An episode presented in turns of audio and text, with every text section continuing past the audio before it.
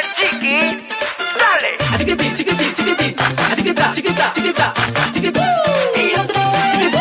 Το όνομα λοιπόν της κοινοβουλευτικής μας ομάδας για το οποίο ρώταγαν όλοι όλες αυτές τις μέρες είναι Νέα Αριστερά. Άμμο μη ενωδώ, αλληλούια.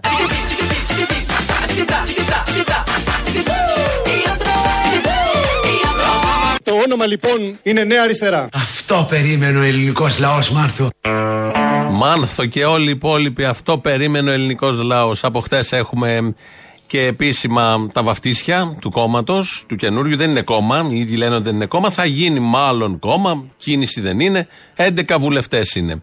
Η γνωστή ταινία και η 11 ήταν ε, η υπέροχη, η απόδραση των 11, διαλέγετε και παίρνετε. Έτσι λοιπόν εδώ ο κύριος Χαρίτσης μας είπε το όνομα του κόμματος που πολύ μεγάλη κουβέντα είχε γίνει τις προηγούμενες μέρες, πώς θα λέγεται, είχαν ακουστεί διάφορα έτσι χαζά. Και τελικά βγήκε επίση ένα χαζό όνομα για τίτλος. Καθόλου πρωτότυπο, καθόλου πρωτότυπο και το σήμα. Ένα βελάκι που θυμίζει τράπεζα. Ένα βελάκι που θυμίζει που είναι ακριβώς ίδιο με μιας εταιρείας που φτιάχνει καρέκλες, μόνο που της εταιρείας είναι προς τα δεξιά. Εδώ επειδή έχουμε αριστερούς με καρέκλες, κοιτάει προς τα αριστερά. Όλα αυτά τα πάρα πολύ ωραία. Και αφού μας είπαν το όνομα, Νέα Αριστερά, από εκεί και πέρα άρχισε μετά ε, η γνωστή αριστερή αυτού του τύπου παπάντζα για τον περίφημο σοσιαλισμό του 21ου αιώνα. Θέλουμε κάτι νέο. Θέλουμε μια νέα σύγχρονη ευρωπαϊκή αριστερά. Μαϊτός χωρίς φτερά. Θέλουμε μια αριστερά αξιόπιστη, μαχητική και συνάμα οραματική. Χωρίς πατέρα και χαρά. Θέλουμε μια αριστερά ευρύχωρη και ανοιχτόμυαλη που μιλά με ειλικρίνεια και με σαφήνεια. Μια αριστερά που δεν κρύβει τις προθέσεις της. Βρισκόμαστε εδώ γιατί πιστεύουμε σε μια κοινωνία ισότητας και δικαιοσύνης. Βρισκόμαστε εδώ γιατί μας εμπνέει το όραμα του σοσιαλισμού του 21ου αιώνα. Βρισκόμαστε εδώ γιατί μας εμπνέει το όραμα του σοσιαλισμού του 21ου αιώνα. Με ελευθερία και δημοκρατία. Ναι, ωραία. Όταν ακούω σοσιαλισμός του 21ου αιώνα, ξέρω και ξέρουμε όλοι ότι είναι καπιταλισμός νεοφιλελεύθερος. Χωρίς κανένα απολύτως όριο. Απλά χρησιμοποιούν αυτές τις λέξεις, αυτές τις έννοιες για να πούνε, πείσουνε, αποδείξουνε, δεν ξέρω, ο καθένας ό,τι θέλει στο κεφάλι του, ότι είναι και λίγο αριστεροί και γι' αυτό μιλάνε για ένα σοσιαλισμό του 21ου αιώνα. Που αν κάτσεις κάτω και συζητήσεις μαζί τους, είναι σίγουρα Ευρωπαϊκή Ένωση, σίγουρα καπιταλισμός, σίγουρα ανισότητες, σίγουρα εκμετάλλευση ανθρώπου από άνθρωπο, σίγουρα υπεραξία, δηλαδή καμία σχέση με σοσιαλισμό και του 20ου και του 21ου και του 22ου αιώνα. Παρ' όλα αυτά, συνεχώς λένε τέτοια. Την ίδια ώρα που έκανε εδώ τις ανακοινώσεις και έλεγε το σοσιαλισμό του 21ου αιώνα στη Βουλή, αυτοί οι 11 δεν καταψήφισαν άρθρα για τους servicers, όπως λέμε, για τα funds που είχε φέρει ε, σε νομοσχέδιο η κυβέρνηση, γιατί ήταν ευρωπαϊκή οδηγία και κινήθηκε πάντα με όσα, αυτή η ομάδα των 11, με όσα ορίζει η Ευρωπαϊκή Οδηγία, η οποία Ευρωπαϊκή Οδηγία προφανώς προστατεύει τα κοράκια. Δεν υπάρχει περίπτωση να μην να φέρει η Ευρωπαϊκή Οδηγία μια διάταξη που να είναι κατά των κορακιών, κατά των φανς, κατά των λύκων που παίρνουν τα σπίτια του κόσμου, γιατί αυτό ακριβώς είναι η Ευρωπαϊκή Ένωση. Οι λύκοι που μεταξύ άλλων παίρνουν τα σπίτια του κόσμου. Εκεί ήταν και ο Τσακαλώτος στην εκδήλωση. Έχουμε πολύ αριστερά σήμερα και Κασελάκη και Τσακαλώτο, γιατί ο ένας έδωσε συνέντευξη στον Α για να ισοφαρίσει επικοινωνιακά τη μέρα και οι άλλοι έκαναν την παρουσίαση του νέου κόμματος. Με το πανέβηκε ο Τσακαλώτος να μιλήσει, όλα απέκτησαν μια πιο έτσι ευγενική, αστική διάσταση. Το τελευταίο απερετίβο πριν το κύριο πιάτο, αν και είναι νόστιμα τα απερετίβο νομίζω, δεν είναι πάντα κάτι που σε στεναχωρούν. Να είστε καλά και τώρα το κύριο πιάτο. Μακαρόνια με κιμά. Τίποτα πιο εκλεκτό. Ναι. Αντζέμ πιλάφι. Τίποτα πιο εκλεκτό. Γαρίδες αυγολέμονο. Πιο εκλεκτό. Μπαρμπούνια τηγανιτά. Πιο εκλεκτό. Ναι, δεν διαβάζεις μόνο σου. Φέρε μια. Νέα Αριστερά. Μ' αρέσει που ξέρεις και καλοτρός. La noche entera, que la fiesta está buena. Mueve la cadena con la cinturita afuera. Το τελευταίο απερετίβο πριν το κύριο πιάτο. Νέα Αριστερά. Dale donde quiera, pero a mi manera. Si tú te sientes bien, no pares de bailar.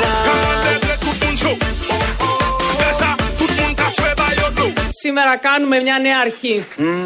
πολύ ευχάριστο αυτό. Εδώ είναι η κυρία Χτσιόγλου. Μετά τα απερετίβο του Τσακαλώτου και τα κύρια πιάτα της Νέας Αριστεράς. Ανέβηκε και η Εφη Ακτιόγλου να μιλήσει, να πει ότι κάνουμε μια νέα αρχή και αυτό πρωτότυπο, όπως και το όνομα Νέα Αριστερά, Νέα Αρχή, Νέα Πορεία θα μπορούσε να είναι. Κοιτάμε μπροστά, κοιτάμε πιο μπροστά, αφήνουμε πίσω μας το πίσω και διάφορα άλλα τέτοια πολύ πρωτότυπα που λένε. Η κυρία Χτσιόγλου λοιπόν, και αυτή δεν πρωτοτύπησε, μίλησε για την συνείδηση. Σήμερα κάνουμε μια νέα αρχή. Κάνουμε μια νέα αρχή για την αξιοπρέπειά μας. Την οικογένειά μας, βρε, την αξιοπρέπειά μας. Που είμαστε μια οικογένεια όλο αξιοπρέπεια. Κάνουμε μια νέα αρχή για τις ζωές μας, φίλες και φίλοι. Και ξέρετε πολύ καλά όλοι ότι αυτό δεν ήταν εύκολο. Για κανέναν από εμά. Το γνωρίζετε πολύ καλά. Όμως εγώ κατάλαβα ότι τελικά εύκολο είναι αυτό που μπορεί να υπηρετήσει η συνείδησή σου. Αμάν, αμάν, μου λέτε τέτοια. Και σήμερα κάνουμε μια νέα αρχή για τη συνείδησή μας.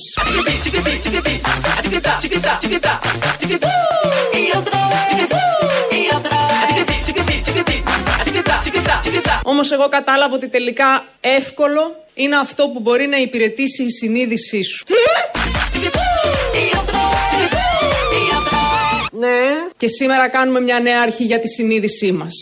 Άστε διάολο. Έχουμε και τέτοια. Όταν ακούει ο κόσμος όλα αυτά με τη συνείδηση, τώρα κάνουν την νέα αρχή για τη συνείδησή τους. Όταν ήρθε το μνημόνιο το τρίτο, δεν έκαναν κάποια νέα αρχή. Η συνείδησή του, ούτε τέλος. Που θα έπρεπε τότε να μπει ένα τέλος. Η συνείδησή τους ήταν μια χαρά. Όταν μετά ήρθαν τα φαν και φέρνανε διάφορα νομοθετήματα και τα καθιέρωσαν για να πάρουν τα σπίτια του κόσμου, δεν είχε κάποιο πρόβλημα η συνείδηση. Όταν έλεγε διαβολικά καλό τον Τραμπ και έδινε βάσεις παντού στην Ελλάδα, δεν ε, είχε θέμα η συνείδηση. Όταν έκοψαν το ΕΚΑΣ, εκεί και αν δεν είχε κανένα απολύτως θέμα η συνείδηση και δεν ακουγόταν κιχ από όλους αυτούς τους 11 που θέλουν και το σοσιαλισμό υποτίθεται του 21ου αιώνα. Καλά είναι αυτά τα κόμματα κομματίδια που γίνονται. Στην εισηγενή θα έχουν πολύ, μικρό, πολύ μικρή ζωή, το καταλαβαίνει ο καθένας. Άλλωστε τα φτιάχνουν για να μπουν σε έναν μεγαλύτερο σχηματισμό κάποια στιγμή. Αλλά μέχρι τότε, επειδή δεν έχουν και τι να κάνουν και επειδή μάλλον οι εκλογές θα αργήσουν, φτιάχνουν διάφορους φορείς για να ταλαιπωρούν εμάς όταν πηγαίνουμε στην κάλπη. Γιατί εμείς που ξέρουμε ποιο ψηφοδέλτιο ακριβώς θα διαλέξουμε, θα έχουμε άλλα 25.000 πάνω από αυτό για να ψάχνουμε να βρούμε το σωστό ψηφοδέλτιο για να ρίξουμε μέσα στην κάλπη. Είναι μια παγίδευση, ένα μπέρδεμα που να μας κάνουν, παράσιτα μας δημιουργούν, ώστε να μας αποτρέψουν, αλλά δεν υπάρχει περίπτωση. Ποιο είναι το σωστό ψηφοδέλτιο; Του Κασελάκη, εννοείται τώρα στις ευρωεκλογές που θα έχει και τα λαμπρά μυαλά. Αντλούμε λαμπρά μυαλά από την κοινωνία την ίδια. Αυτό δεν έχει ξαναγίνει στην ελληνική πραγματικότητα. Και πιστέψτε με, έχουμε ήδη τεράστιο ενδιαφέρον από πάρα πολύ λαμπρά μυαλά για να συνεισφέρουν στους στόχους μας. Έχουμε ήδη τεράστιο ενδιαφέρον από πάρα πολύ λαμπρά μυαλά για να συνεισφέρουν στους στόχους μας. Ελπίζω σε αυτά τα πάρα πολύ λαμπρά μυαλά που φτιάχνουν και που έχουν βγάλει ανακοινώσεις και αιτήσεις και συμπληρώνονται και πάνε εκεί τα λαμπρά μυαλά στην Κουμουνδούρου να είναι πιο λαμπρά μυαλά από του Κασελάκη. Δεν δικαιολογείται κανένα μυαλό να είναι κάτω από τον Κασελάκη. Πρέπει να είναι πιο πάνω από τον αρχηγό, από τον Στέφανο Κασελάκη. Εδώ μας λέει ότι έχει ξεκινήσει μια διαδικασία επειδή φύγανε τα λαμπρά μυαλά. Έφυγε και ο Μπαλαούρας χθες, τελευταίος που έφυγε των λαμπρών μυαλών και αριστερών. Ήταν ο Μπαλαούρας, θυμόμαστε όλοι εκεί το φρουρά φρουρά στη Βουλή. Έχουν φύγει και πολλοί άλλοι αγωνιστές της αριστεράς χρόνια τώρα. Και επειδή έχει έλλειψη το κόμμα από λαμπρά μυαλά του Κασελάκη το κόμμα, φαίνεται από το τι λέει ο ίδιος ο Κασελάκης και το πώς κινείται το ίδιο το κόμμα, κάνουν έτσι μια αναζήτηση, αβάδιστα που λέγαμε παλιά στις αγγελίες, να βρούνε λαμπρά μυαλά. Θα τα βρουν τα λαμπρά μυαλά και ποιος είναι ο στόχος τώρα με τα λαμπρά μυαλά ε, να πάνε και στις ευρωεκλογές και ποια διαδικασία θα ακολουθηθεί και για τα λαμπρά μυαλά και για την κατάρτιση του ευρωψηφοδελτίου. Το ίδιο ισχύει και τις ευρωεκλογές. Στο ψηφοδέλτιό μας θα υπάρξουν προφανώς οι δύο ευρωβουλευτές, η Έλληνα Κουντουρά και ο Κώστας Αρβανίτης. Οι υπόλοιποι θα ακολουθήσουν μια διαδικασία ανάδειξης από προκριματικά ψηφοδέλτια. Θα μπορέσουν να κάνουν αίτηση στο κόμμα για να συμμετάσχουν σε αυτή τη διαδικασία και μετά θα πρέπει να περάσουν από την κοινωνία. Περάστε κύριοι, περάστε. Να δείξουν όχι μόνο τις ικανότητές τους, αλλά και την ενσυναίσθησή τους. Περάστε κύριοι, όποιος δεν μείνει ευχαριστημένος θα πάρει τα χρήματα του πίσω.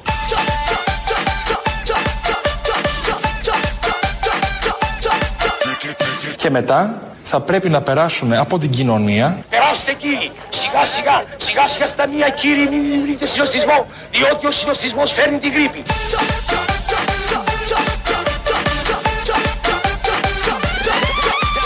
Περάστε κύριοι, περάστε, δεν έχουμε κάνει ούτε ε, θα περάσουν, θα περάσουν τα λαμπρά μυαλά για να μπουν στα ψηφοδέλτια να έχουμε να ψηφίσουμε κάτι πολύ καλό στις ευρωεκλογές. Μέχρι να συμπληρωθούν οι λίστες με τα λαμπρά μυαλά. Δεν κατάλαβα λίγο τη διαδικασία. Συμπληρώνουν μια αίτηση, αν κατάλαβα καλά, στα ηλεκτρονικά εκεί συστήματα του iSyriza και μετά κάπως αυτοί θα εγκριθούν από κάπου και μετά θα περάσουν από την κοινωνία αφού έχουν εγκριθεί πώς θα περάσουν από την κοινωνία και τι σημαίνει η κοινωνία, η κοινωνία του ΣΥΡΙΖΑ ότι έχει απομείνει ή η ευρύτερη κοινωνία.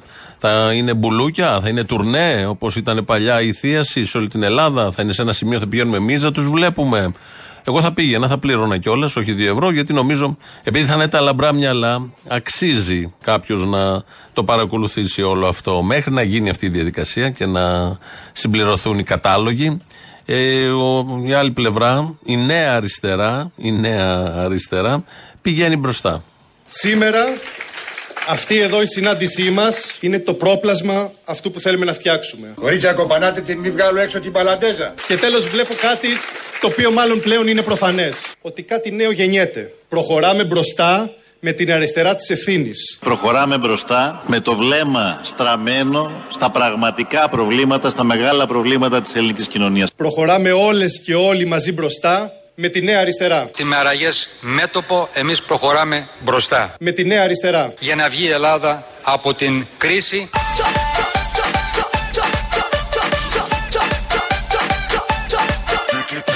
Όνομα λοιπόν είναι Νέα Αριστερά. Νέα αρχιδία.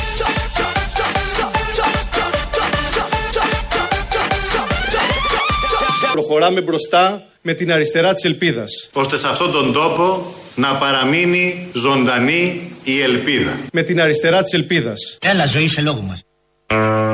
Λοιπόν, ο Χαρίτσης είναι εδώ που μας είπε ότι πάει μπροστά με την αριστερά της Ελπίδας. Ο Τσίπρας ήταν μέσα σε όλα αυτά που μας είχε πει ότι πήγαινε μπροστά με την αριστερά της Ελπίδας. Και ο Γιώργος Παπανδρέου ήταν μέσα σε όλα αυτά που μας είχε πει ότι πήγαινε μπροστά. Δεν είχε πει αριστερά της Ελπίδας, αλλά είχε πει με την Ελπίδα σκέτο. Και ξέρουμε πολύ καλά πόσο μπροστά και τι ελπίδα ήρθε με Γιώργο Παπανδρέου. Ξέρουμε πολύ καλά πόσο μπροστά και τι ελπίδα ήρθε με Αλέξη Τσίπρα. Και είμαστε σίγουροι, αλλά δεν θα δοθεί ευκαιρία. Και με χαρίτσι να πάμε μπροστά και να έρθει η ελπίδα. Αλλά όλα αυτά είναι πολύ χρήσιμα γιατί ανά 4-5 χρόνια πρέπει να πηγαίνουμε μπροστά με μια ελπίδα. Πάμε πίσω, χωρίς ελπίδα, αλλά εδώ σταθήκαμε στις επισημάσεις, στα πρωτότυπα λόγια που χρησιμοποιούν όλοι αυτοί. Οι ευρωεκλογές θα γίνουν σε μερικούς μήνες. Ποιος θα βγει, ποιο θα είναι το πρώτο κόμμα και ποιος θα είναι πρώτος νικητής εκείνο το βράδυ, μας λέει ο Κασελάκης. Είμαι άκρος πεπισμένος ότι το σχέδιο το οποίο εκτελούμε θα πετύχει και πάμε στις ευρωεκλογές για την απόλυτη ανατροπή. Αυτός είναι ο στόχος μου. Ανατροπή η οποία πώς εκφράζεται στο εκλογικό αποτέλεσμα, κύριε Πρόεδρε; Εκφράζεται Δηλαδή, με νίκη του ΣΥΡΙΖΑ. Με, με νίκη του ΣΥΡΙΖΑ σε ευρωεκλογές. Σωστά. Άρα ο στόχος σας αυτή τη στιγμή είναι να είστε πρώτο κόμμα. Σωστά. Απόψε σήμερα και χθες όλες οι πόρτες είναι κλειστές και εγώ είμαι απόξω. Και πάμε στις ευρωεκλογές για την απόλυτη ανατροπή. Και μες στο θάμπο στο θαμπό παίρνω αμπάριζα να μπω και με πετάνε όξο. Άρα ο στόχος σας αυτή τη στιγμή είναι να είστε πρώτο κόμμα. Σωστά. Όλος ο κόσμος μ' αγνοεί Βαρέθηκα πια τη ζωή Τους φόνους και τα μίση Αλή, αλή και τρεις αλή Φωνάχτα μέσω στον αλή Να με καρατομήσει Σωστά. Πρώτο κόμμα λοιπόν θα είναι ο ΣΥΡΙΖΑ. Ε, και εδώ ο Στέφανος Κασελάκης το διευκρινίζει και απαντάει και στην ερώτηση του Αντώνη Σρόιτερ. Οπότε είναι προδιαγεγραμμένο το αποτέλεσμα των εκλογών. Δεν ξέρω αν πρέπει να γίνουν, ναι, να γίνουν για τις επόμενες θέσεις δεύτερου, τρίτου, τέταρτου, πέμπτου, έκτου κόμματο και τα λοιπά και για να δούμε αν η Νέα Αριστερά θα καταφέρει να βγάλει ευρωβουλευτή. Είναι και ο Άδωνης, ο οποίος κυκλοφορεί παντού μπροστά σε κάμερες. Τον ρωτάνε για τον Κασελάκη, για τα όσα γίνονται στο ΣΥΡΙΖΑ, για τη Νέα Αριστερά και εύχεται χρόνια πολλά στο σκυλάκι του Κασελάκη, το οποίο προχθές είχε γενέθλια. Για τον Στέφανο Κασελάκη, πιστεύετε ότι θα καταφέρει να διατηρήσει την ενότητα στο ΣΥΡΙΖΑ; Πρώτα απ' όλα να του ευχηθώ να του ζήσει η Φάρλη. Είδα τα γενέθλια, τα κεράκια που σβήσανε. Συμπαθέσα τη Φάρλη, πολύ συμπαθήσα ο Τάιλερ. Εμένα μου αρέσει που η αριστερά στην Ελλάδα από εκεί μας μίλαγε για τα Δεκεμβριανά και τον Άρη Βελουχιώτη. Τώρα σβήνει τα κεράκια του συμπαθέτα του σκύλου Φάρλη. Είναι μία πρόοδος. Χρόνια πολλά στη Φάρλη. Ε, το έχει γράψει και σε tweet αυτό που μόλις είπε εδώ ο Άδων Γεωργιάδης, επειδή ο Τάιλερ, ο Κασελάκης κάνανε τα γενέθλια της Φάρλι, το σκυλάκι, καλά κάνανε. Όσοι, ό, όπου υπάρχουν σκυλάκια, οι οικογένειες τους κάνουν γενέθλια πάντα και έχει πλάκα όλο αυτό. Ένα μίνι πάρτι κάπως, δεν καταλαβαίνει το σκυλάκι τίποτα, εκτός αν φάει κανένα μεζέλα, δεν έχει σημασία, καταλαβαίνουν οι μεγάλοι. Είναι μια ωραία στιγμή. Αυτό λοιπόν ο Άδων Γεωργιάδης που είναι έξυπνος επικοινωνιακά, το τσίμπησε και το έβαλε σε αντιπαραβολή με αυτά που έλεγαν παλιότερα οι Σιριζέοι για το Βελουχιώτη και δεν ξέρω εγώ για ποια άλλη ιστορική στιγμή η προσωπικότητα, λες και απαγορεύεται να ισχύει και το ένα και το άλλο, ή πώς ο ίδιος ο Άδωνης το πιασε αυτό για να βάλει στο ίδιο κάδρο Βελουχιώτη και Φάρλι για να δείξει ότι πώς κατήντησε ο ΣΥΡΙΖΑ. Κατά ήταν και όταν μιλούσε για το Βελουχιώτη εντωμεταξύ. Ε, ο ΣΥΡΙΖΑ γιατί δεν είχε καμία απολύτως σχέση για και με τον Βελουχιώτη.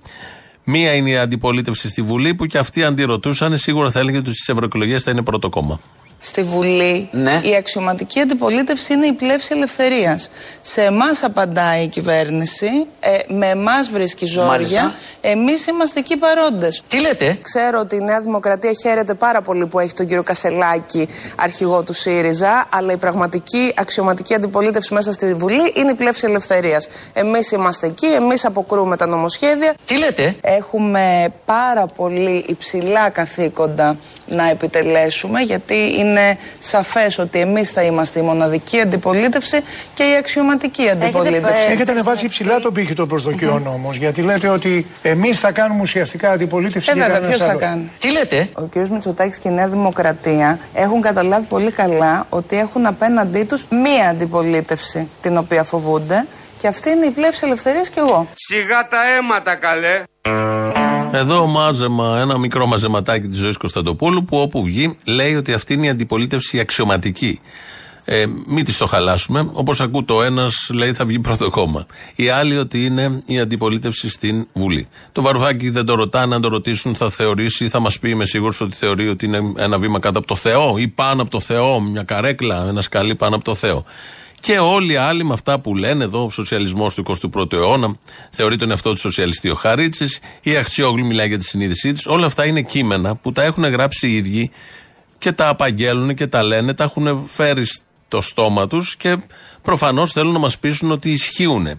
Σε τέτοιες κλινικές περιπτώσεις λέμε πάντα ένα ναι, ναι, έτσι ισχύει, δεν έχει νόημα η αντιπαράθεση, το καταλαβαίνει ο καθένας. Άλλωστε έχουμε και τη Νέα Αριστερά, μόλις χθες γεννήθηκε με όνομα, να την συγχαρούμε πρέπει για να την χαρούμε. Το όνομα λοιπόν της κοινοβουλευτικής μας ομάδας για το οποίο ρώταγαν όλοι όλες αυτές τις μέρες είναι Νέα Αριστερά. Αχ, ματαιώτης ματαιωτήτων, τα πάντα ματαιώτης. Respira, mami. Vémonos de nuevo con el chiqui. No te apares. Νέα Αριστερά. Νέα, ωραία, έξυπνη και μόνη.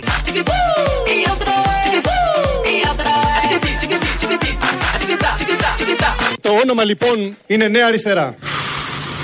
Φοβερό.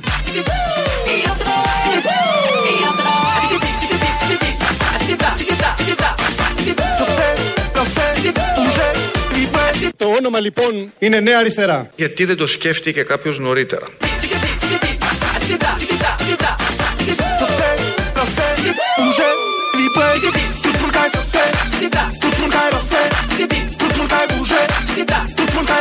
Το όνομα λοιπόν είναι Νέα Αριστερά. Μεγάλο ανέκδοτο.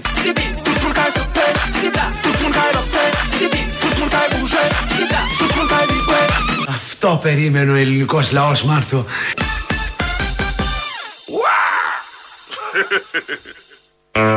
Μάνθο και οι υπόλοιποι. Αυτό περίμενε ο ελληνικός λαός και ήρθε. Είμαστε πολύ χαρούμενοι και γι' αυτό το λόγο ως λαός. Χθες το και τελειώσαμε με όλα αυτά της Νέας Αριστεράς. Πάμε τώρα στην πραγματική αριστερά. Χθες το βράδυ η ΚΝΕ διοργάνωσε μια συναυλία ε, με αλληλεγγύης προς τον αγώνα του Παλαιστινιακού λαού. Ε, αρκετοί καλλιτέχνες, πολύ σημαντικοί ε, τραγούδησαν. Φαντάζεστε περίπου το κλίμα. Κατάμεστο το γήπεδο του Sporting, νομίζω, ναι. Ε, ήταν όπως περιμένει κανείς να είναι όλο αυτό. Και είναι πολύ αναγκαία όλα αυτά, γιατί αυτό μπορεί να κάνει κάποιος από μακριά είναι να κρατάει το θέμα ψηλά στην επικαιρότητα. Να είναι στις καρδιέ μας, στη μνήμη μας, στη συλλογική μνήμη, στις συλλογικές εικόνες, στις καθημερινές εικόνες. Και τέτοια γεγονότα το επιτυχάνουν αυτό. Όταν δεν είναι και ονόματα τραγουδιστών πολύ μεγάλα, αυτό μεγεθύνεται. Εκεί λοιπόν μίλησε ένας Παλαιστίνιος φοιτητής που ήξερε ελληνικά, προφανώς ζει χρόνια στην Αθήνα, ο Ραχήμ Σιχά. Η πανέμορφη πόλη της Γάζας είναι γεμάτη ρήπια. 45% της πόλης έχει καταστραφεί. Και αυτό γιατί ο, ο ήρωας λαός δεν σκύβει το κεφάλι.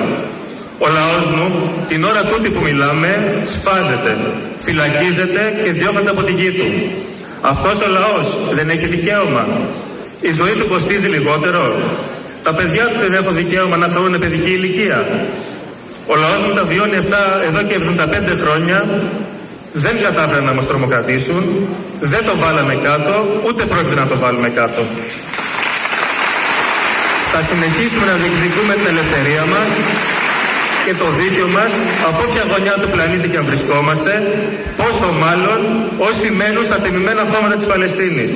Όπως έχει πει και ένας μεγάλος Παλαιστίνιος ποιητής, Μαχμούν Νταρουίς, γιατί σε αυτή τη γη υπάρχει κάτι που αξίζει τη ζωή. Προσπάθησαν με διάφορους μαϊντανούς μπροστά στα τηλεοπτικά φακό να αναποδογυρίσουν τη λογική με το κεφάλι κάτω και τα πόδια πάνω, αλλά φάγανε πόρτα από τους λαούς όλες τις γης. Το κύμα αλληλεγγύης εκατοντάδες χιλιάδες κόσμου και λαού που βγήκε στους δρόμους έπληξε την άθλια προπαγάνδα τους μέχρι που έφτασε στο σημείο να κατασκευάζουν τα ψέματά τους. Για εμάς είναι πολύ σημαντική η αλληλεγγύη των λαών να εκφράζεται με όλους τους τρόπους. Μέσα και από τέτοιες συναυλίες για να επιθυμείς στο ελληνικό λαό ότι αν θέλεις να λέγεσαι άνθρωπος δεν θα πάψεις ούτε στιγμή να φωνάζεις για την ειρήνη για το δίκαιο θα βγεις στους δρόμους, θα φωνάξεις, τα χείλη σου θα ματώσουν τις φωνές. Ευχαριστώ πολύ. Και κάθε μέρα βγαίνει ένας κατάλογος ε, μακάβριος, μια λίστα με τους νεκρούς. Έχουμε φτάσει κάτω στην Παλαιστίνη, επειδή ξαναξεκίνησαν οι επιχειρήσεις και στη Δυτική Γάζα. 15.523 νεκροί μέσα σε 1,5 μήνα. Μέσα σε αυτό τον κατάλογο 6.150 παιδιά. 6.150 παιδιά, ένας, ενάμιση μήνας περίπου από τότε που ξεκίνησε αυτή η σφαγή, η γενοκτονία κανονική από το δολοφονικό, το κράτος δολοφόνο Ισραήλ κατά του Παλαιστινιακού λαού με τις ευλογίες βεβαίως της Δύσης και κάποιες ενστάσεις των ηγετών για τα μάτια του κόσμου, για ξέπλυμα, για ξεκάρφωμα. Την ίδια ώρα χτες, ε, νωρίτερα, στο Αριστοτέλειο Πανεπιστημίο Θεσσαλονίκης έγινε μια συνηθισμένη, όπως γίνεται πάντα, τελετή αποφύτησης φοιτητών. Μια πολύ ωραία στιγμή στη ζωή των φοιτητών, στη ζωή των πανεπιστημίων και στη ζωή των οικογενειών που βλέπουν τους κόπους τους να πιάνουν τόπο. Ήταν η σχολή αρχιτεκτόνων και μηχανικών. Είχαν πάει, την ξέρετε, τη φαντάζεστε περίπου την εικόνα. Ε, Φοιτητές ανέβαιναν πάνω, παραλάβαναν το πτυχίο, οι γονείς από κάτω συγκινημένοι. Λείπανε δύο κοπέλες από αυτή την τελετή, οι οποίες δύο κοπέλες ήταν στο τρένο των τεμπών. Ε, είναι θύματα του εγκλήματος που συνέβη στα Τέμπη με τις γνωστές ευθύνες. Και αντί για αυτές τις κοπέλες που δεν μπορούσαν να είναι εκεί, όχι με δική τους επιλογή, ε, πήγανε οι συγγενείς. Η πρώτη κοπέλα είναι η Ριέτα Μόλχο, 23 χρόνων, θα αποφυτούσε χτες, θα έπαιρνε το πτυχίο της χτες από αυτή τη σχολή. Αντί για αυτήν το παρέλαβαν οι γονείς της. Εδώ θα ακούσουμε τη μητέρα της. Σήμερα είναι μέρα γιορτής για όλα τα παιδιά για τις προσπάθειές τους, για τη μελέτη τους και μαζί με τα παιδιά γιορτάζουν και τα δικά μας παιδιά όσοι παρόντα μέσα από εμάς. Εγώ είμαι πολύ περήφανη μαμά για την Εριέτα μου. Η δεύτερη κοπέλα που δεν ήταν χθες είναι 28 χρονών, η Ελπίδα Χούπα. Ε, το πτυχίο της το παρέλαβε ο αδερφός της Σεραφείμ. Κανονικά θα έπρεπε να ήμασταν εδώ πέρα για την χαρά της ελπίδας γιατί ήταν όνειρο ζωής για εκείνη και έχει κάνει τόσες θυσίες, τόσο κόπο αλλά ήρθαμε, θα το παραλάβουμε αλλά εκείνη δεν είναι και δεν ήταν επιλογή της. Αυτό που λένε για τον χρόνο ότι είναι ο καλύτερος γιατρός είναι κάθε μέρα και χειρότερα. Έχουμε φτάσει σε σημείο να, να κλαίμε χωρίς δάκρυα. Και επειδή το βράδυ έγινε συναυλία για την Παλαιστίνη, κάποια στιγμή ανέβηκε και ο Μίλτος Πασχαλίδης ε, στην σκηνή χτες, στην συναυλία της ΚΝΕ και τραγούδισε σχεδόν ακαπέλα με τη συνοδεία βεβαίως του κόσμου Ε, το γνωστό τραγούδι για το παιδί και την ελπίδα, την πραγματική ελπίδα, όχι του Χαρίτσι, του Τσίπρα, του Παπανδρέου, αυτές τις ελπίδες, την πραγματική, την κανονική ελπίδα που είναι στα χέρια και στις καρδιές των ανθρώπων. Ε, με αυτό κλείνουμε αυτήν την ενότητα. Και όταν θα έρθουν οι καιροί που θα έχει σβήσει το κερί στην καταιγίδα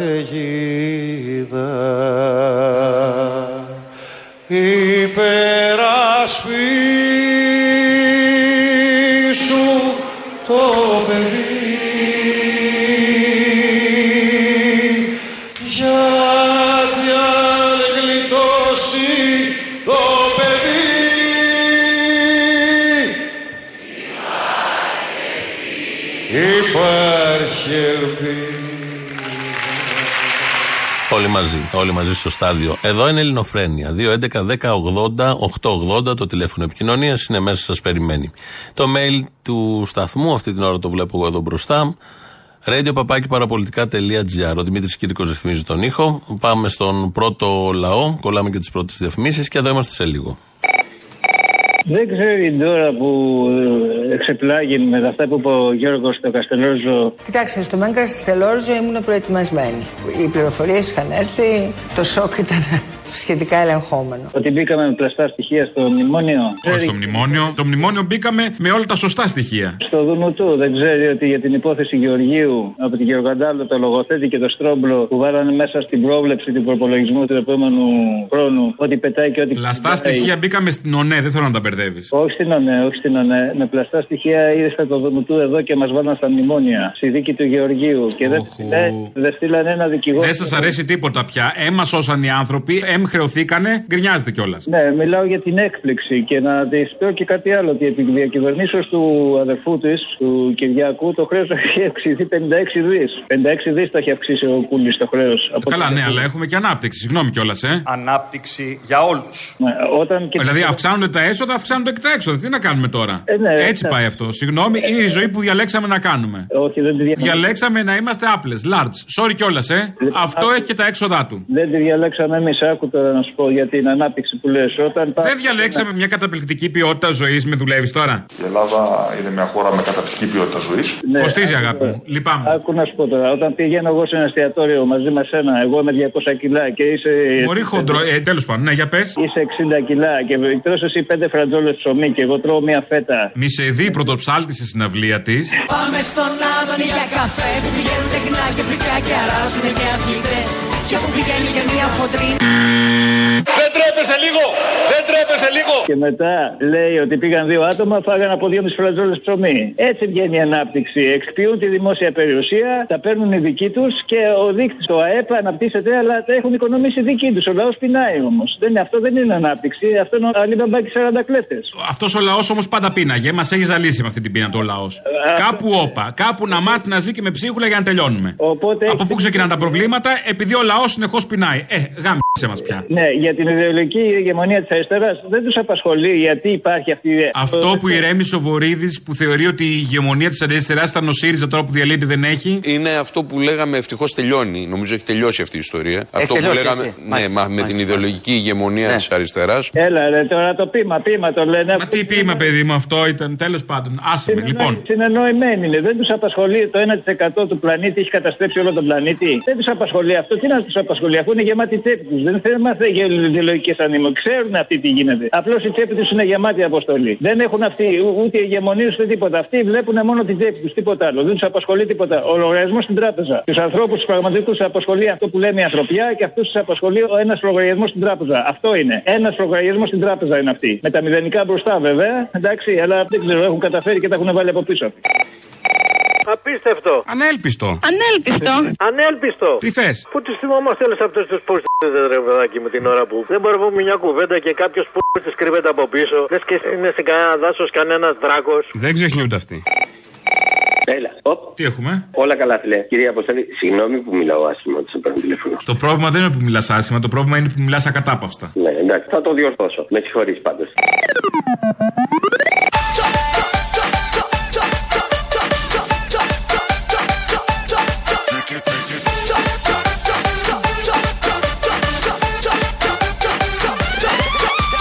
Όνομα λοιπόν της κοινοβουλευτικής μας ομάδας για το οποίο ρώταγαν όλοι όλες αυτές τις μέρες είναι Νέα Αριστερά. Αχ, ματαιώτης ματαιωτήτων, τα πάντα ματαιώτης. Δεν πειράζει. Η ελπίδα δεν πεθαίνει ποτέ. Δεν είναι η τελευταία. Δεν πεθαίνει ποτέ. Οπότε, άλλο ένα κόμμα, άλλη μια επιλογή ε, στην παλέτα των πολλών επιλογών για να έχει ο ελληνικός λαός κάτι να σκεφτεί, να κάνει μέχρι τις ευρωεκλογές. Μετά βλέπουμε, θα αναδιαταχθεί όλο έτσι κι αλλιώς. Και δεν ξέρω αν θα φτάσουμε και έτσι μέχρι τις ευρωεκλογές, γιατί δεν είναι και εύκολα για όλα αυτά τα κόμματα τα πράγματα. Υπάρχουν και τα θέματα των δικαιωμάτων στη δημόσια συζήτηση. Νομίζω σε μια σοβαρή κοινωνία αυτά τα θέματα δεν θα έπρεπε να είναι θέμα δημόσιας συζήτησης. Όλοι οι άνθρωποι, ανεξαρτήτως φύλου, χρώματος, θρησκείας, ύψους, μεγέθους μαλλιών, ε, μυαλού, κατάστασης, οτιδήποτε βάλτε, θα έπρεπε να είχαν τα ίδια δικαιώματα. Από το μευτήριο μέχρι να ε, πεθάνουν. Δεν θα έπρεπε να συζητάμε τι, πώς θα γίνει. Δεν θα έπρεπε να συζητάμε νομοθετήματα για μια μερίδα συμπολιτών μας. Τίποτε απολύτως. Ενώ για τα κοινωνικά δικαιώματα, γιατί τα εργασιακά και όλα τα υπόλοιπα, ναι, συζητώνται, υπάρχουν διεκδικήσεις, υπάρχουν διαβουλεύσεις μεταξύ των παραγωγικών, όπως λέμε, φορέων. Οπότε εκεί πρέπει να γίνει το διάλογος. Στα υπόλοιπα, τα κοινωνικά, δεν θα έπρεπε να τα συζητάμε, θα έπρεπε να ήταν αυτονόητα και να είχαν τεθεί και ψηφιστεί. Και μια πολιτεία οργανωμένη θα έπρεπε να έχει εξασφαλίσει αυτό ακριβώς. Να έχουν όλοι τις ίδιες δυνατότητες, την ίδια ζωή, τα ίδια δικαιώματα, την ίδια αντιμετώπιση από το κράτος. Δεν ισχύει αυτό για πάρα πολλά θέματα. Και βγαίνει τώρα Μπακογιάννη λοιπόν προχθές που είπε τα υπόλοιπα και μιλάει για τα παιδιά των ομόφυλων ζευγαριών. Επειδή κάποια στιγμή θα έρθει και ένα τέτοιο νομοθέτημα από αυτή την κυβέρνηση όπως έχει δεσμευτεί. Και λέει τώρα Μπακογιάννη το εξής. Όλα τα υπόλοιπα παιδιά έχουν δικαιώματα. Τα παιδιά των ομόφυλων ζευγαριών δεν έχουν δικαιώματα. Και τι εννοώ με αυτό; Εάν είσαι παιδί ομόφυλου ζευγαριού, είσαι βιολογικό παιδί του ενός ή του άλλου. Άρα αναγνωρίζεσαι ως βιολογικό παιδί του ενός μόνο. Και ας είναι το ζευγάρι αυτό το οποίο μεγαλώνει το παιδί, έστω και αν μας ξενίζει το είδος του ζευγαριού που είναι, αλλά α είναι το ζευγάρι. Αν όμοι το πεθάνει ο βιολογικός γονιός, το παιδί αυτό πάει κατευθείαν στην πρόνοια. Δεν Άρα έχει πρέπει να έρθει δικαίωμα. άμεσα το νομοσχέδιο, κατά τη γνώμη σας, κυρία Υπουργέ. Τι λέτε; Πρέπει να έρθει άμεσα το Βεβαίως. νομοσχέδιο. Δεν έχει δικαίωμα να μείνει με τον άλλο γονιό. Δεν έχει δικαίωμα να τον κληρονομήσει. Δεν έχει δικαίωμα σε περίπτωση διαζυγίου να πάρει τη διατροφή. Αυτά τα παιδάκια λοιπόν σήμερα είναι αδικημένα από τον νόμο. Το λέει αυτό η Ντόρα Μπακογιάννη και σωστά το περιγράφει. Ισχύει και αυτό σε αυτό το θέμα το μεγαλύτερο, το ευρύτερο.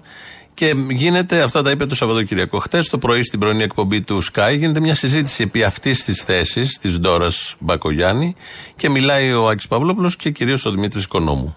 Είναι ένα πρόβλημα αυτό που θέτει η κυρία Μπακογιάννη, το οποίο δεν το έχει λύσει το σύμφωνο συμβίωση, γιατί επικαλούνται μερικοί το σύμφωνο. Όχι, να σας Και πω- μάλιστα είπε η κυρία Μπακογιάννη, το σύμφωνο το επικαλούνται και αυτοί που δεν το ψήφισαν. λέει Έτσι σήμερα. είναι. Έχει απόλυτο Το θυμήθηκε δίκιο. Αυτό. Η- η Και κυρία κάποιοι Μπακο- λέει που ορκίζονται σήμερα, υπάρχει το σύμφωνο, υπάρχει το Ναι, ναι, σύμφωνο. όχι, όχι. Δεν το ψήφισαν, λέει καν. Όχι. Η, η, η κυρία Μπακογιάννη έχει απολύτως δίκιο και νομίζω ότι η παρέμβασή της είναι πολύ σημαντική. Και δεν το- αλλά δεν ήταν αλλά και ευρέως εγώ ξέρω γνωστό αυτό περίπτωση, που ήταν, όχι, εγώ έτσι. ξέρω περίπτωση η οποία είναι δύο γυναίκες με σύμφωνο συμβίωσης. Ναι. Η μία γυναίκα έχει παιδί από τον προηγούμενο γάμο της. Ναι. Είναι καρκινοπαθής. Και όταν αποχωρεί από το σπίτι για μεγάλα χρονικά διαστήματα ή είναι έτοιμη χτύπα Ναι. ξύλο, Ναι, βέβαια. το παιδί αυτό θα πρέπει να πάει σε ίδρυμα. Έτσι είναι, αυτό το είπε η κυρία αντιλαμβάνεστε. Μπακογιάννη. Αυτό, είναι, πρόβλημα. Το αντιλαμβάνεστε. Ναι, αλλά Βαγγέλη, με αυτό δεν το ξέραμε. Βλέπεις λοιπόν όταν ένας πολιτικός ξέρει να τοποθετεί τα ζητήματα, πώς Ακριβώς, τα βάζει αυτό στο λέω. point. Γι' αυτό λέω. που λέει τώρα η κυρία Μπακογιάννη δεν το ξέραμε. Και πού να το μάθουμε; Δημοσιογράφοι είμαστε άλλωστε. Πού να το μάθεις όλο αυτό; Πού να μάθεις δηλαδή τις πτυχές που κρύβονται πίσω από μια νομοθετική διάταξη που έρχεται.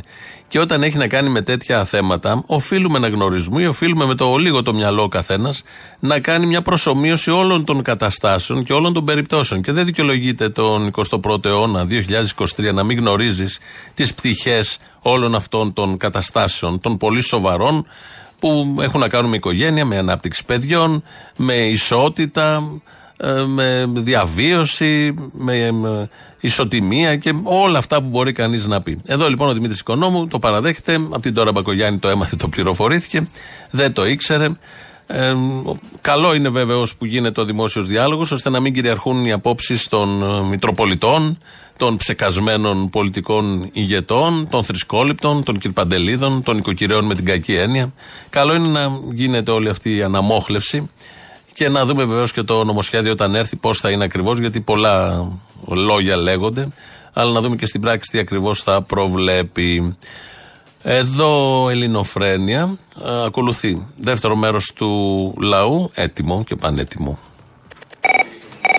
Χαίρετε. Χαίρετε. Να κλείσω λίγο εδώ πέρα γιατί θα ακούω και την εκπομπή παράλληλα. Κλείστο το μαλάκα. Απλά ήθελα να πω ότι είναι πολύ σημαντικό ότι διατηρείτε τη μνήμη των Δεκεμβριανών. Αυτό που έχουμε να κάνουμε, ξέρω εγώ, οι αριστεροί είναι να διαβάζουμε, να θυμόμαστε αυτά που συνέβησαν γιατί το επιδιωκόμενο είναι να ξεχάσουμε. Καλά, και όχι μόνο οι αριστεροί. Καλό θα ήταν όλοι να διαβάζουμε. Ναι, απλά η δικιά μας μνήμη είναι που δέχεται επίθεση. Και αυτό που θέλω να πω είναι ότι στα Δεκεμβριανά του Χαραλαμπίδη, ένα εξαιρετικό βιβλίο, αναφέρεται ένα περιστατικό όπου επιστρέφοντας μετά τα Δεκεμβριανά, ένας που είχε φυγαδευτεί, εν πάση περιπτώσει, επιστρέφει στις ανατολικές γειτονιές, νομίζω στο Βύρονα, δεν είμαι σίγουρος γι' αυτό. Και σφυράει τη λαϊκοκρατία, καταγράφεται αυτό το περιστατικό μέσα. Και τον πυροβολούν ψυχρό στο κεφάλι. Νομίζω ότι αυτό το περιστατικό δείχνει τη μανία που αντιμετώπισαν τότε οι κομμουνιστές. Αυτό ήθελα να πω γιατί ήταν ένα πράγμα το οποίο πραγματικά με είχε σοκάρει. Είναι πολύ σημαντικό ότι κάνετε αυτή την εκπομπή. Λοιπόν, σας ευχαριστούμε πολύ. Να είστε καλά.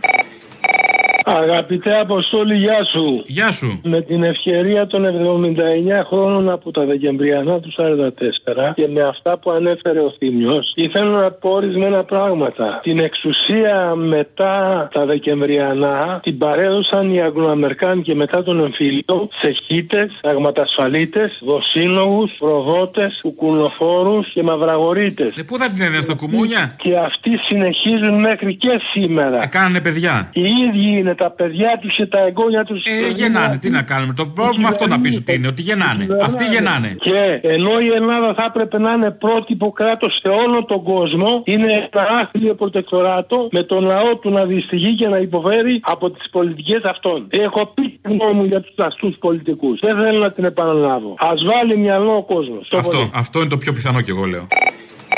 Έλα, Αποστόλη μου. Έλα. Πώς είσαι; Καλά. Μπράβο. Ήθελα να πω, ρε παιδί μου, ότι πέρα από όλα αυτά τα σημαντικά της καθημερινότητας, ακρίβειες και τέτοια. Έλα τώρα, αυτά είναι τα σημαντικά. Αυτά είναι τα σημαντικά. Σε παρακαλώ. Δευτερεύοντα, δευτερεύοντα. Α, μπράβο. Μέσα σε αυτά τα δευτερεύοντα να βάλουμε και ένα άλλο δευτερεύον. 6-600 φτάσανε τα νεκρά παιδάκια στην Παλαιστίνη, Μητσοτάκη.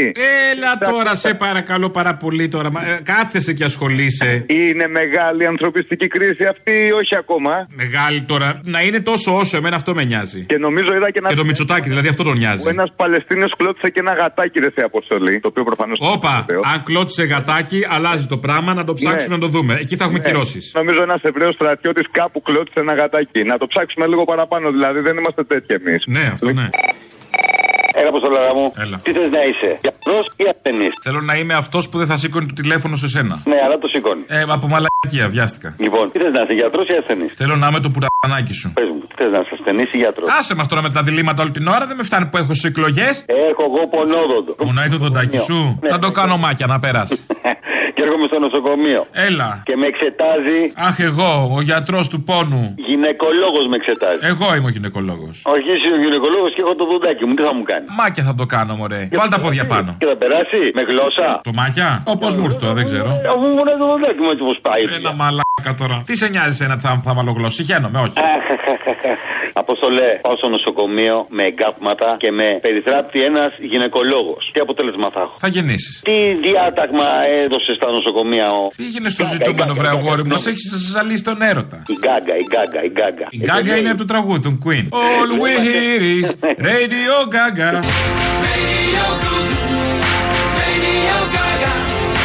Radio Gaga, Radio What's New. Όταν ακούω μαλακίες και κουράζομαι θα το γυρνάω στο τραγούδι, στο λέω από τώρα. Someone still loves you. Τι δήλωσε εδώ ο Αποστόλης που είναι ραδιοφωνικός, ε, πώς να το χαρακτηρίσω, αστέρας; Ναι, δήλωσε κουρασμένος. Είναι λογικό, μα μιλάει με τον ακροατή και λέει όταν κουράζομαι θα το γυρίζει στο τραγούδι. Πολλές φορές το γυρίζει στο τραγούδι. Θα ακούσουμε ένα συνάδελφό του, ραδιοφωνικό αστέρας, ραδιοφωνικός αστέρας και κάτι παραπάνω το αστέρας δεν περιγράφει, ε, και αυτός που επίσης δηλώνει την κούρασή του. Εγώ θα ήθελα, Κυριακό, μου επιτρέπεις; Παρακαλώ. Α, Ναι. καμπόικο, ναι. Ε, Δεν θέλω, μην με παρεξηγήσεις, ναι. Δεν πειράζει, ο Θεός μου παρεξηγεί. Δεν θέλω να στενοχωρήσω κανέναν, αλλά γιατί με στενοχωρείς; Δεν πειράζει. Καμία φορά σε πιάνει μία έξαρση και, και εκνευρισμό. Αυτό το μεταφέρεις και σε μένα Κυριάκο. Ναι, ψυχολόγο δεν χρειάζομαι να απαντήσω. Ακούστε τώρα με λίγο, ακούστε θα με μου λίγο. πεις Ακούστε με εσύ ένα ποια λεπτό. είσαι να μου κάνεις Εσείς βλέπετε τώρα, υποδείξεις. ακούτε, ακούστε, ακούτε έναν άνθρωπο στο ραδιόφωνο. Ναι. Δεν ξέρετε αυτή τη στιγμή τι έχω με τις επιχειρήσεις μου, τι ζω τραβάω, τι κυνήγι τρώω, έτσι τι σκέφτομαι. Πόσο είναι δύσκολο να είσαι πραγματικά αυτό που είμαι. Είναι πάρα πολύ δύσκολο. Να σε βρίζουν όλοι μαζί ανέτεια. Οπότε αφήστε τα αυτά. Καλημέρα, σας, να είστε καλά. Ε, και είναι και λογική και η αγανάκτηση, γιατί έτσι ήμουν από μικρό παιδί, έτσι συμπεριφέρομαι. Όπω αισθάνομαι και όπω νιώθω, συμπεριφέρομαι. Δεν θα αλλάξω άποψη τώρα, ούτε συμπεριφορά, παιδιά. Άλλωσε αποφάσει μου, σκέφτομαι διαφορετικά, ζυγίζω και αποφασίζω. Αλλά δεν ξέρετε τι περνάω. Δεν γνωρίζετε. Να σε κυνηγάνε θεοί και δαίμονε, εσουρού, ε, εφορίε, δεν μπορείτε να φανταστείτε. Και αν θε να κάνει το καλό, είναι το σύστημα ότι έτσι λειτουργεί. Θέλει να σε εξαφανίσει, να σε λαιλατίσει οικονομικά και να σε κάνει να παραδοθείς. Ο Κυριάκος Βελόπουλος, ως ραδιοφωνικός εκπομπάρχης ε, παραγωγός, και αυτός κουρασμένος δεν τραγούδισε. Ε, νομίζω είναι το επόμενο βήμα. Ε, Κλείνοντας, να κάνω μια ανακοίνωση που αφορά έναν Κροατή, που όμως τον έχουμε χάσει. Ε, μετά τις παραστάσεις που κάναμε στην Ηλιούπολη, ένα νέο παιδί Ηλιουπολίτη μου έστειλε στο mail της Ελληνοφρένειας ότι θέλει να ασχοληθεί με την πλατεία τέχνης που φτιάχνουμε εκεί κτλ. κτλ. Είναι και μουσικός, μου είπε διάφορα, του απάντησα να στείλει το τηλέφωνό του, το έστειλε το τηλέφωνο, αλλά χάσαμε το mail. Οπότε, αν ακούς μικρέ, ξανά, Ηλιουπολίτη, συμπολίτη και του πολιτισμού κοινωνέ και εσύ, ξε, ξαναστείλες στο, στο mail το γνωστό για να, γιατί τα πετάξαμε και κάποια mail κάποια χάθηκαν και μέσα σε αυτά ήταν και το δικό σου και το ήθελα. Ε, κάπως έτσι, κάπου εδώ φτάσαμε στο τέλος. Ε, τρίτο μέρος του λαού μας πάει στις διαφημίσεις. Αμέσως μετά μαγκαζίνο με τον Γιώργο Πιέρο. Τα υπόλοιπα εμείς αύριο. Γεια σας. Έλα, ρε Αποστολά, ρε. Έλα. Λοιπόν, καταρχήν, πριν ξεκινήσω να σου λέω αυτό σου λαστό, πες του Αντωνίου ότι η Ομοσπονδιακή Δημοκρατία της Γερμανίας έτσι δεν είπε. Έτσι ε; είπε. Ναι, ναι, έτσι είπε. Εάν Γιώργο μου σου έλεγα την εποχή των μνημονίων ότι στην Ομοσπονδιακή Δημοκρατία της Γερμανίας θα κάνουν επένους για το πώς προοδεύει η ελληνική οικονομία ως προς το εξωτερικό της χώρας, θα με πίστευε. Αυτό έχει πετύχει ο Μητσοτάκης. Νομίζω ότι από το 90 δεν υφίσταται. Η χώρα λέγεται Γερμανία σκέτο. Το Δυτική Γερμανία και Ανατολική Γερμανία ήταν πριν γίνει το τείχος. σω να μην το ξέρει αυτός ο τόσο Μπορεί να μην το ξέρει, μπορεί να μην το θέλει να το θυμάται, τώρα είναι πολλά. Ναι, ναι, λοιπόν, τώρα θέλω να σου πω, επειδή παρετήθηκα τώρα από τη δουλειά που ήμουνα, γιατί στην πρώτη τελευταία δουλειά που έκανα. Τι δουλειά ήταν αυτή που παραιτήθηκε, τι είδους; Delivery, delivery. Δεν είχες τελειώσει νομικά γι' αυτό; Έχω φίλο δικηγόρο ο οποίος δουλεύει σε δικηγορικό γραφείο και παίρνει 9 εκατοστάρικα. Και έχω φίλο ντελιβερά ο οποίος βγάζει 1400. Ο φίλος σα ο δικηγόρος γιατί δεν πάει να δουλέψει τελειβέρα.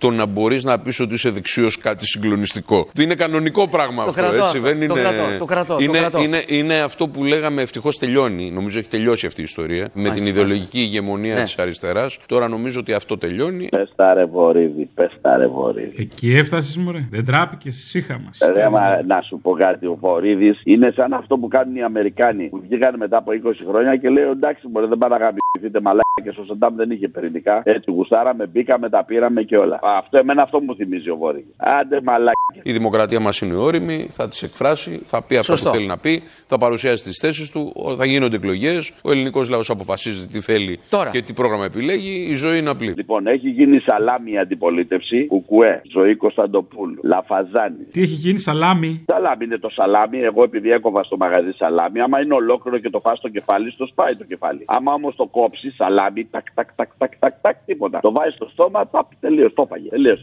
Το φάγε. Ποιο; Σαλαμάκι κομμένο. Έτσι. Το μπαστούνι το σαλάμι που λέει. Μωρή κακομήρα. Επειδή εσείς έχετε γίνει τριμπούρδελο, νομίζω ότι δεν υπάρχει τίποτα άλλο επειδή δεν υπάρχει ΣΥΡΙΖΑ; Ούτε πριν υπήρχε ΣΥΡΙΖΑ σαν αντιπολίτευση. Μην αγχώνεσαι. Καταρχήν σήμερα έβλεπα ένα βίντεο του Κουφοντή, τέλος πάντων του 17 Νοεμβρίου και έλεγε ότι θα εργάζεται συνέχεια για την Επανάσταση. 50 χρόνια ρε μαλάκα, τι θα κάνετε, δίσκο μπάλα θα βάλετε, τι σακύρα θα φαίνεται για την Επανάσταση. 50 χρόνια ετοιμάζετε την Επανάσταση. Πάτε κάτε. Ναι, αλλά την ετοιμάζουμε καλή. Αποστολή. Έλα. Λοιπόν, σε ακούω καθημερινά. Μα πριν από λίγο Ναι. καιρό ήταν κυβέρνηση. Και με... Χαμήλωσε το μαλάκι από μέσα. Ακούω τον ταρίφα και από εκεί. Ε, Ακούω τον ταρίφα και από εκεί. Τα- Τον ανέχομαι, τον ανέχομαι. Έλα, κλείστο να. το έκλεισα. Μπράβο. Λοιπόν, μετά από σκέψη, Ναι. αποφάσισα ότι οι τρεις καλύτεροι που σε παίρνουν είναι ο Πορφύριος Βυσδέκη, Καλό. ο Μαρκόνι Όχι, ναι. και η Λουκά. Όλο δρομοκαίτιο. Οι τρεις καλύτεροι. Αυτούς να τους αφήνεις να μιλάνε. Μου κάνεις πλάκα. Γιατί; Όχι τίποτα, όλα καλά, ναι. Τα κριτήρια του λαού πάντα είναι τα γνωστά. Ναι, κατάλαβα. Να σε καλά, θα τους αφήνω βεβαίως. Να τους αφήνεις να μιλάνε, ρε. να γελάμε λίγο. Με αυτά γελάς. Αφήνεις κάποιους άλλου αφήνεις κάποιους άλλους που είναι ξενέρωτοι. Άφησε το Μαρκόνι να μας πει για το διαστημόπλια. Σωστό. Να ξεχαστούμε και λίγο να φύγουμε. Δεν έχεις άδικο. Στη Χρυσόπετρα Κυλκής πηγαίναν και βγάζανε χρυσό τα UFO τα μεγάλα. Δεν μου λες είναι μέσα. Δεν ξέρω, το πιθανολογώ. Γιατί δεν σε παίρνει τηλέφωνο τώρα Ε, τελευταία. μπορεί να είναι μέσα, ξέρω εγώ. Απαγοητεύτηκε. Σε παίρνει τηλέφωνο και το κλείνεις. Κάθε μέρα τα ίδια πράγματα. Ε, τον ε, πικάρω λίγο έτσι για να τσιτώσει. Έλα, αποστολάρα μου. Τι θες πάλι; Τότε που ήμασταν λοιπόν πριν την κρίση, πριν γίνουμε μαύρο πρόβατο, είχαμε το υψηλότερο ΑΕΠ που πιάνουμε τώρα το υψηλότερο ΑΕΠ. Πάλι. Με αποτέλεσμα. Ε, ρε, δεν πιάσει τα αρχίδια σου, λέω εγώ. Όλη την ώρα θα πα να μου πεις. Άι, τέλειωνε.